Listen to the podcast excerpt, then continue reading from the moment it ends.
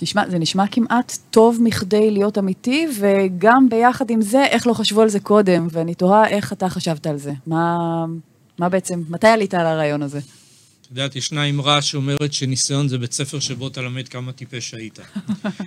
יש בזה משהו. אם אני אקח את האמרה הזאת, האמת היא שלפני שנתיים וחצי בערך העברתי השתלמות לבעלי מקצוע, אה, לצורך העניין אני לא אסגיר אותם, אז אה, או מהנדסים, או רואי חשבון, או שמאים, you name it, לא משנה. והם היו אמורים ללכת לפן הבינלאומי של הבוררות. והם היו אנשים רציניים מאוד בתחומם. ונתתי להם משימה, אמרתי להם, תראו, אני לא פה כדי להתחיל ללמד אתכם from scratch הליכי בוררות, בואו נראה, בוא נראה אתכם.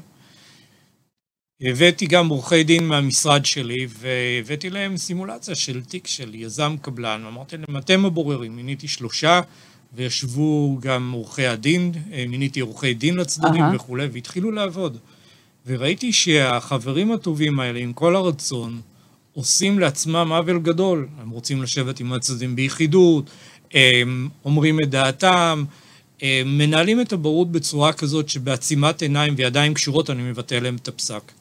והבנתי שאין סיכוי שהחבר'ה האלה יגיעו בשלום לשוקת אם הם רוצים לנהל את ההליכים האלה, לא משנה כמה שהם מבינים במקצוע שלהם.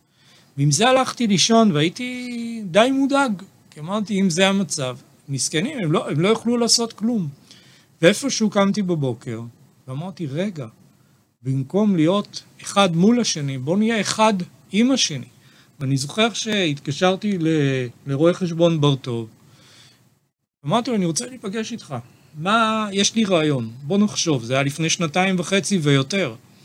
הוא אמר לי, רונן, אני בודק את זה, בדק את זה, ואיך אומרים, מאז התחלנו את יחסינו הטובים, וזה עובד. כלומר, עשינו את זה, ואני יכול לפחות לומר לך ליאת, שהמקום שבו הייתי יכול להבין את החלק החשבונאי, וששלומי היה יכול לראות גם טעויות, לצורך העניין, שאני עושה בהיסח uh-huh. הדעת, ויכול להשלים אותי, זאת מתנת אל מבחינתי.